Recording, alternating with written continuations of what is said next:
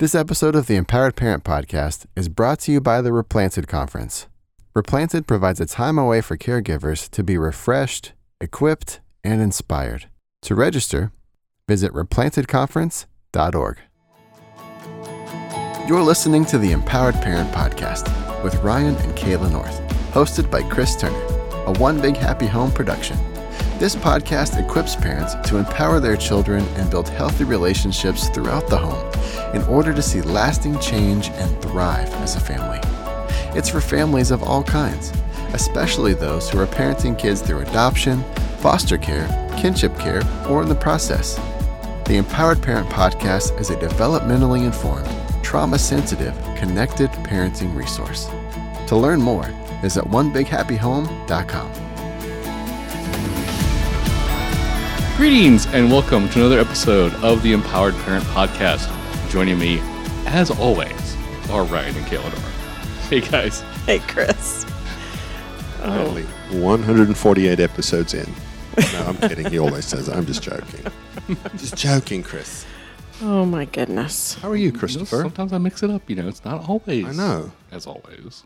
Keep us on. Once again, as he gets a lot of usage as well. You keep us and the audience in the edge of our seat. There you. Edge of our seats. Yes. Not re- Not really. To answer your question, I'm doing well. How are you? You look great. well, thank you.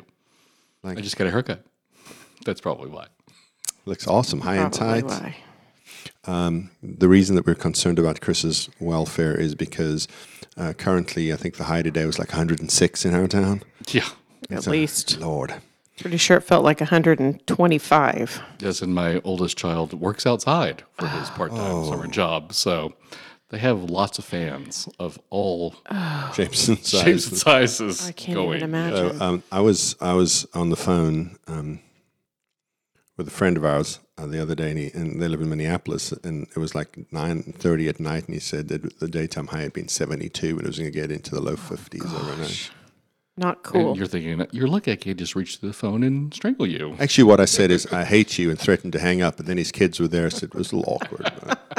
Well, this is why, you know, next month, or I guess at the end of next month, my wife and I are, are, are going um, to cooler climes for a week. So Where are you going? I'm not going to divulge that on this oh, podcast. Super super secret secret, undisclosed, destination. romantic getaway. I will tell the two of you when we're not recording. You're afraid podcast listeners are going to follow you there. That's what he's afraid of. No, They already live there. All I feel like everybody we know lives somewhere where it's not a million degrees. yes, And we had, you know, so we were out of town and I guess it was while we were out this last weekend while we were out of town, our boys decided they were going to clean up our backyard because our backyard was kind of a mess. And so they were going to do the yard work before it got really hot. It was already really hot. I mean, it was hot, but it wasn't, you know, as bad as it is this week, right? And so they like mowed it and edged it and picked up like trash because our dogs like to unpack our recycling bin into the backyard. And so Kayla's dogs. you know, so they, they just cleaned it all up and they were so proud of themselves. Like they texted us pictures while we were gone about like, look what we did. We fixed it all up. And then on Monday afternoon, in the middle of the day, our tree branch fell. You know that the And- branch that like, hangs over the trampoline. Yes. it snapped off of the trunk. Your wife sent me a picture. It's Yeah. When they say branch, they don't.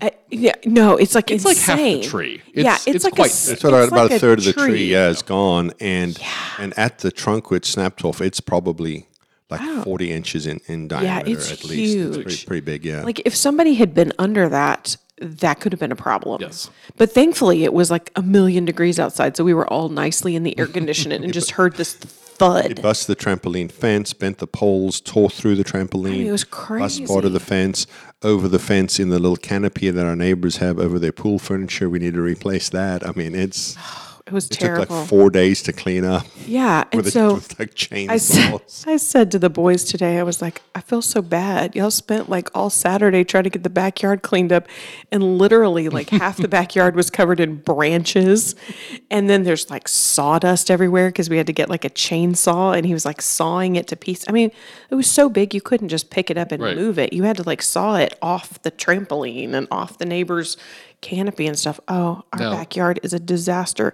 No, and wait. no longer a disaster. No, no, it I- I looks a lot better now. Who, who chainsawed the, the branch? our oldest. Tyler, And what? Where's the wood currently? in piles neatly in our backyard. Because hello, you can make some money. I know.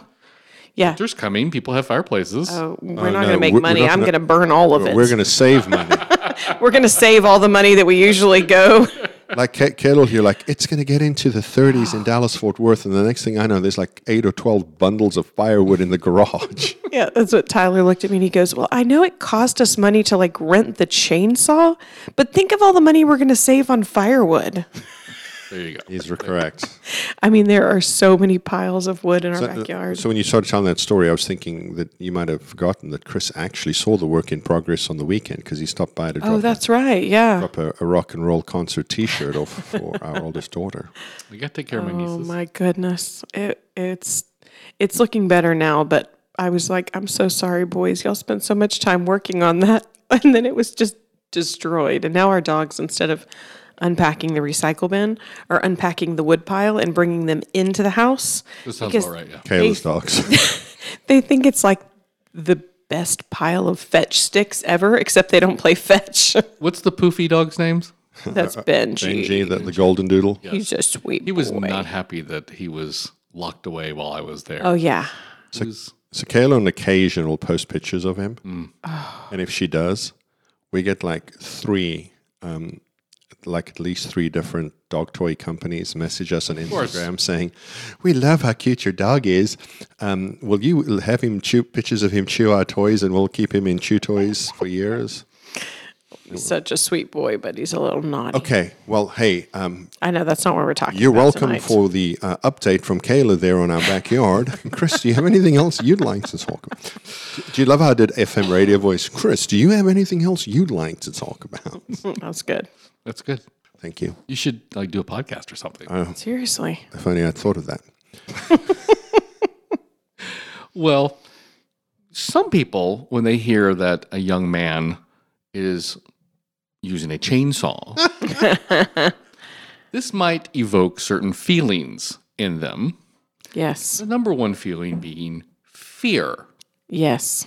So I thought that would be something that we could talk about since that is a huge player in our children's emotions and our own Yeah. uh, when it comes to interacting with our kids. Yeah. Yeah, I'm glad you said that in our kids' emotions and our own because um, when when you know obviously since for about the last 12 months or so um, we've been getting to go places again and train and do workshops and work with churches and families and, and child placing agencies and stuff and um, during COVID, there were some of ideas that, that really shifted in the way that we present our material. And one of them is we really want to make sure that parents connect the dots between how fear drives their own behavior. It- because because primarily we talk, I was I was on the on the phone yesterday with um, with with um, somebody from CAFO talking about how we always talk about stuff at this one level in, in, in trauma informed care, but the reality is, is there's so many steps above that that we Yeah. need to talk about with people.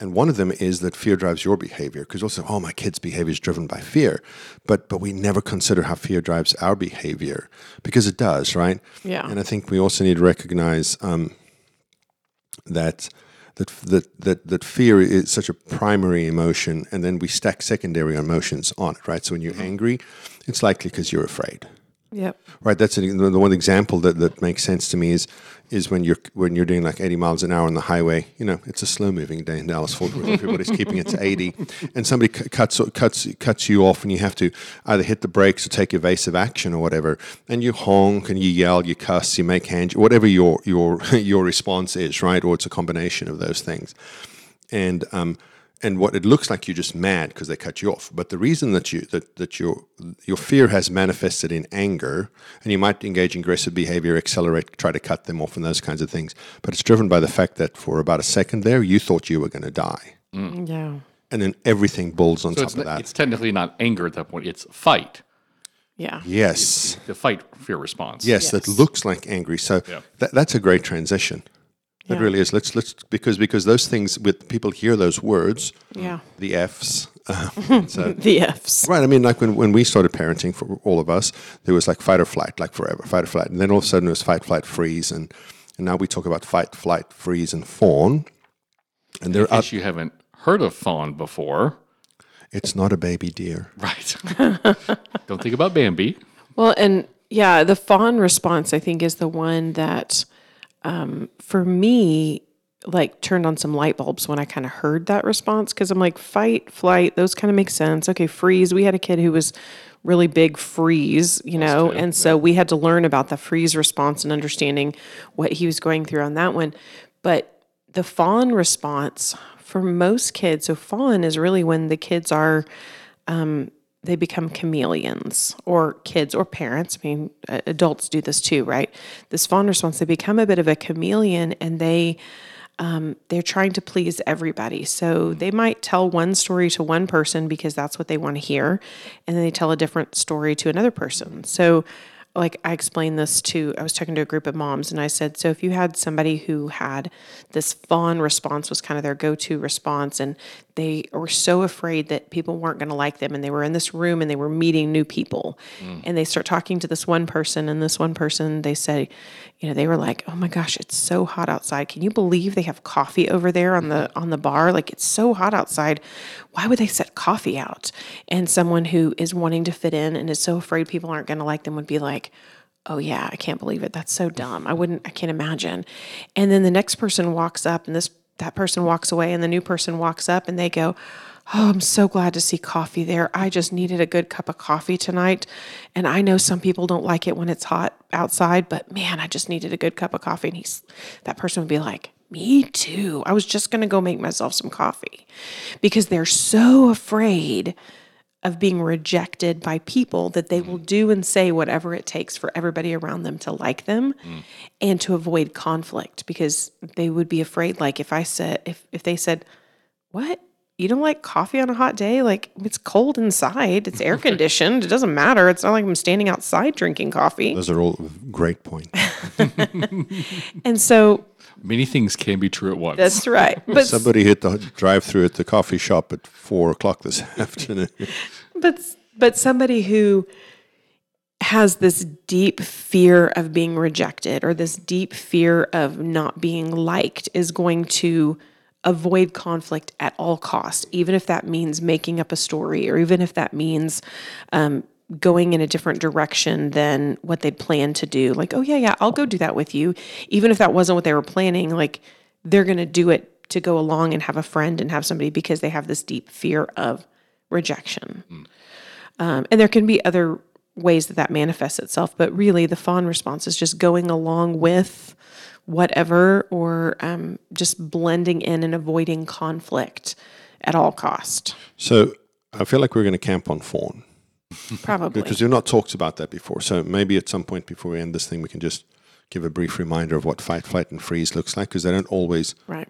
look like what they What you sound might like. think there. Yeah. Right. yeah, so- I, I think by and large, everyone knows what those things are, except for Kind of the uh, outlier. the kind of- the outlier type. So, so let's Yeah. be sure we touch on that. But I want to say this about fawn because because one of the things that Chris said is we have to recognize that fear drives adults' behavior. So so think about somebody who um, who who it goes in one environment and we because we all to some degree have a desire to be, be liked and accepted and feel and, and, and, and feel part of it. Um, and some people can like take it or leave it sometimes, but they're on at some level most everybody I know wants at least one other person to like acknowledge their existence, right? Right, right. And and make them feel like they have a person. But but the person who goes to um, who engages in in a religious discussion, and when he's with a Methodist, he's all about um, sprinkling. When he's with a Baptist, he's all about immersion, right? He can, he can play all the sides of just that one theological issue. Yeah. Or when he's in a room full of people who vote blue, man, he is he's all he can highlight all the things about the Democratic Party that he likes. Um, and then the flip side, is around people who vote red, he can highlight all the things about the Republican Party that he likes as an attempt to fit in um, in both of those environments. Be right? accepted. Yeah, right? because, because nobody cause, avoid conflict. well, avoid avoid conflict, right? Um, absolutely avoid conflict because most of us are conflict averse, and I think most of us are conflict averse, and we should probably make a whole episode on talking why people are conflict averse. but I think just kind of here in thirty seconds, and most of us are conflict averse because we didn't grow up in environments where our parents handle conflict well, and so we don't come into being adults with any kind of framework on how to address conflict, right? I mean, you've, you've told you and I've talked about this before, Right. but but one of the things that I've learned, Chris, is that Um, as as we do do work and and kind of to understand ourselves better, one of the things we realize is that our parents didn't handle conflict well because their parents likely didn't handle conflict well and left them with no framework to how to address it. And so when people talk about generational things, I think it's real, right? It's very, very real. And we have to accept that and we have to do the work to break the generational things. Um, you know, you, you listen to people saying, look, you have to be honest because the truth's all you have. Like, like I heard that recently. Um, and, and he expanded on that a little bit, and, and I won't do it justice, so I won't try. But but in that fawn situation where you're trying to desperately fit in, because it is a survival mechanism, Survival. Yep. right? Because if I can blend in with the herd, I'm not an outlier. I'm not vulnerable. I won't get hurt. If I can just appease the big angry man who hit me last night or threw me into the wall, right? Then he won't. And so now all of a sudden, when he loves, I love. And so these learned survival skills that our kids bring to the table. One of the things I think as parents, I know we made this mistake early on in our parenting.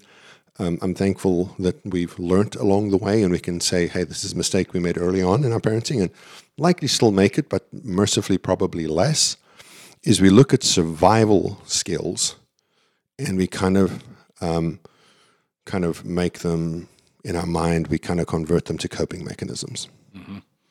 A survival skill is something that you had to develop to keep you safe or alive. A coping mechanism is being at the reception at a wedding and kicking your heels off because your feet are hurting, right? And that's how you. The, the, and, and we kind of just we kind of just kind of mash those two together a lot of times. Right. And people say, oh, "I never intentionally do that," but your response informs that we do do that. Yeah. And I think we have to be careful about that. Hello, Empowered Parent Podcast listeners. I wanted to share with you a little bit how you can become a supporter of the podcast. Becoming a supporter is a financial way to help the podcast, but also get some great extras to go along with it. We have tiers starting at just $5, but you can pledge for as little as a dollar a month as a way to say thank you. Anything is greatly appreciated. To learn more, visit podcast.onebighappyhome.com and click on the supporter link. All right, back to the podcast. So there are two things that I've thought of in the last few seconds while you were talking, Ryan, about uh, fawn manifesting. One was when I was in um, college. Um, I was in ROTC for a, a while, and we tried to do at least once a semester um, some sort of outreach thing with veterans. And one semester we had a bunch of World War II veterans come in, including a survivor of the Bataan Death March. And I don't remember a whole lot about uh, what all these gentlemen said, but one of the one of them started to break down at one point, and he talked about it. He goes, you know, um, one of the things that the World War II veterans were able to do for the Vietnam veterans was help them with PTSD, because the World War II veterans essentially never processed what they had been through because they had to come home. They, you know, had to go back to work if they had a job, uh, or pick up their family life if they already had a family, or marry the girl that they promised they were going to marry when they went off to war. Um, you know, they got back to the business of of life essentially, and never took that time. It was you know decades later when their They sons- realized their that they sons needed- essentially now are, are are coming back from war. Yeah, that they realized they had to process that, and that made me think that they probably did a whole lot of fawning those those guys because Trying to fit in. trying to fit in again. Right, exactly. And the other example that, that popped in my head was uh, something from The Departed. So, yes, I'm going to bring uh, The Departed into uh, the podcast. But there's a line where uh, Vera Farmiga's character, the, this, the psychologist, she's talking to uh, Leo DiCaprio's character, and she mentions the word, uh, she wants to keep things on an even keel. And he says, You had a parent who was an alcoholic, uh, didn't you? And she goes, you know, my dad was. He, she goes, why, how, why do you? She goes, how, how did you figure that out? He goes, because you know, you use those words even keeled. That usually means you know you're used to dealing with somebody who's drunk. And that made me actually think that, that that's her character's response, right? Fawning because she didn't an alcoholic and you kind of gather from the conversation an abusive father. And so just kind of two real world examples that kind of popped in my head that you may not think fit into that fear response. But once you kind of get the, the details in the background, it makes a lot of sense. Yeah. So um, while you were talking, I was thinking um, when I was a child, um, and so this had kind of manifests now as an adult because I'm, um, I'm I don't know if I'm a great negotiator when we were negotiating financial things. I feel like I might be okay at that. I don't think Kay- Kayla can give a thumbs up or thumbs down in that regard. Um, but I think that I'm a pretty decent uh, negotiator between people in keeping the peace. And and so that was a skill that I learned as a child. As a middle child, n- not just as a middle child in the context of, of the nuclear family, but um, we had some pretty volatile extended family. And if particularly one of my uncles, if he was around, you knew that there would be yelling and screaming and threats and all kinds of things. Uh, fortunately, never, never, ever physically violent with anybody, but really emotionally very, very stressful. And I developed the skill as, as a young man, and because he, I was his favorite nephew, because I was always somehow able to get in there and kind of talk him off off the ledge and make peace between him and whoever the, the other person was. And so that was kind of I realize now, like my my my stress response was to go fawn on the family to try to keep the peace. And for a lot of our kids, um, that's true. And so what that manifests like, um, i so so to me, the issue with that is that even though if you're not in a stressful situation, um, where where the fawn re- where you're not like it's not actually a stress response, but it's now a learned response, which means that you then become like a people pleaser, Yeah. Right? Because you have to fit in, you have to please people. It's so hardwired in your brain. Well, and the more you do it, the more you lose kind of who you actually are. You don't know what you actually like and what you don't like because you've spent all your time trying to like what everybody else likes, trying to do what everybody else is doing. So you you find it hard. Like you know when we when we see you know one of our kiddos struggles with this, and we see this kiddo, um, this kid has struggled with you know has struggled with finding enjoyment in things. Mm. Like it's it's constantly working for and doing things that please other people, mm-hmm. but there's not something that brings this kid joy. Mm-hmm. Just like you know, like Ryan loves to play his guitar. Like that brings him joy. So like if he wants to just like decompress, he will just go lay on our bed and just or sit on the edge of the bed and just play his guitar. And that's just something that helps him decompress. For me, I love to like read books. I love to bake. Um, you know, so those are some things that will get me That's good kind of news. so if we we need some cookies or something else, just stress, stress me out. tell the kids, guys, just work on mom's nerves today. Yeah, she'll pull out the There's sourdough, Sourdough, there's there'll sourdough, sourdough bread, bread there's coming. sourdough crepes, there's sourdough pancakes. for real. It's it's very soothing to me. Thank but you. it's for that little tip and insight into me. But you know those. I thought you just liked to bake. But most Turns out our house is stressful. you can. All of a sudden now, every time I bake sourdough bread, he's going to be like, "Baby, are you okay? We're not rebranding to one big what's- stressful room. What's stressing you out today?" No, but it, you know, most of us have something that we enjoy and something that we like to do, something that that you know we can say even if we don't have time to do it, we could say there's this one thing that I really love. I haven't done it in years, but I really love it. Those those kids, those people that have lived in this place of being a chameleon don't have that.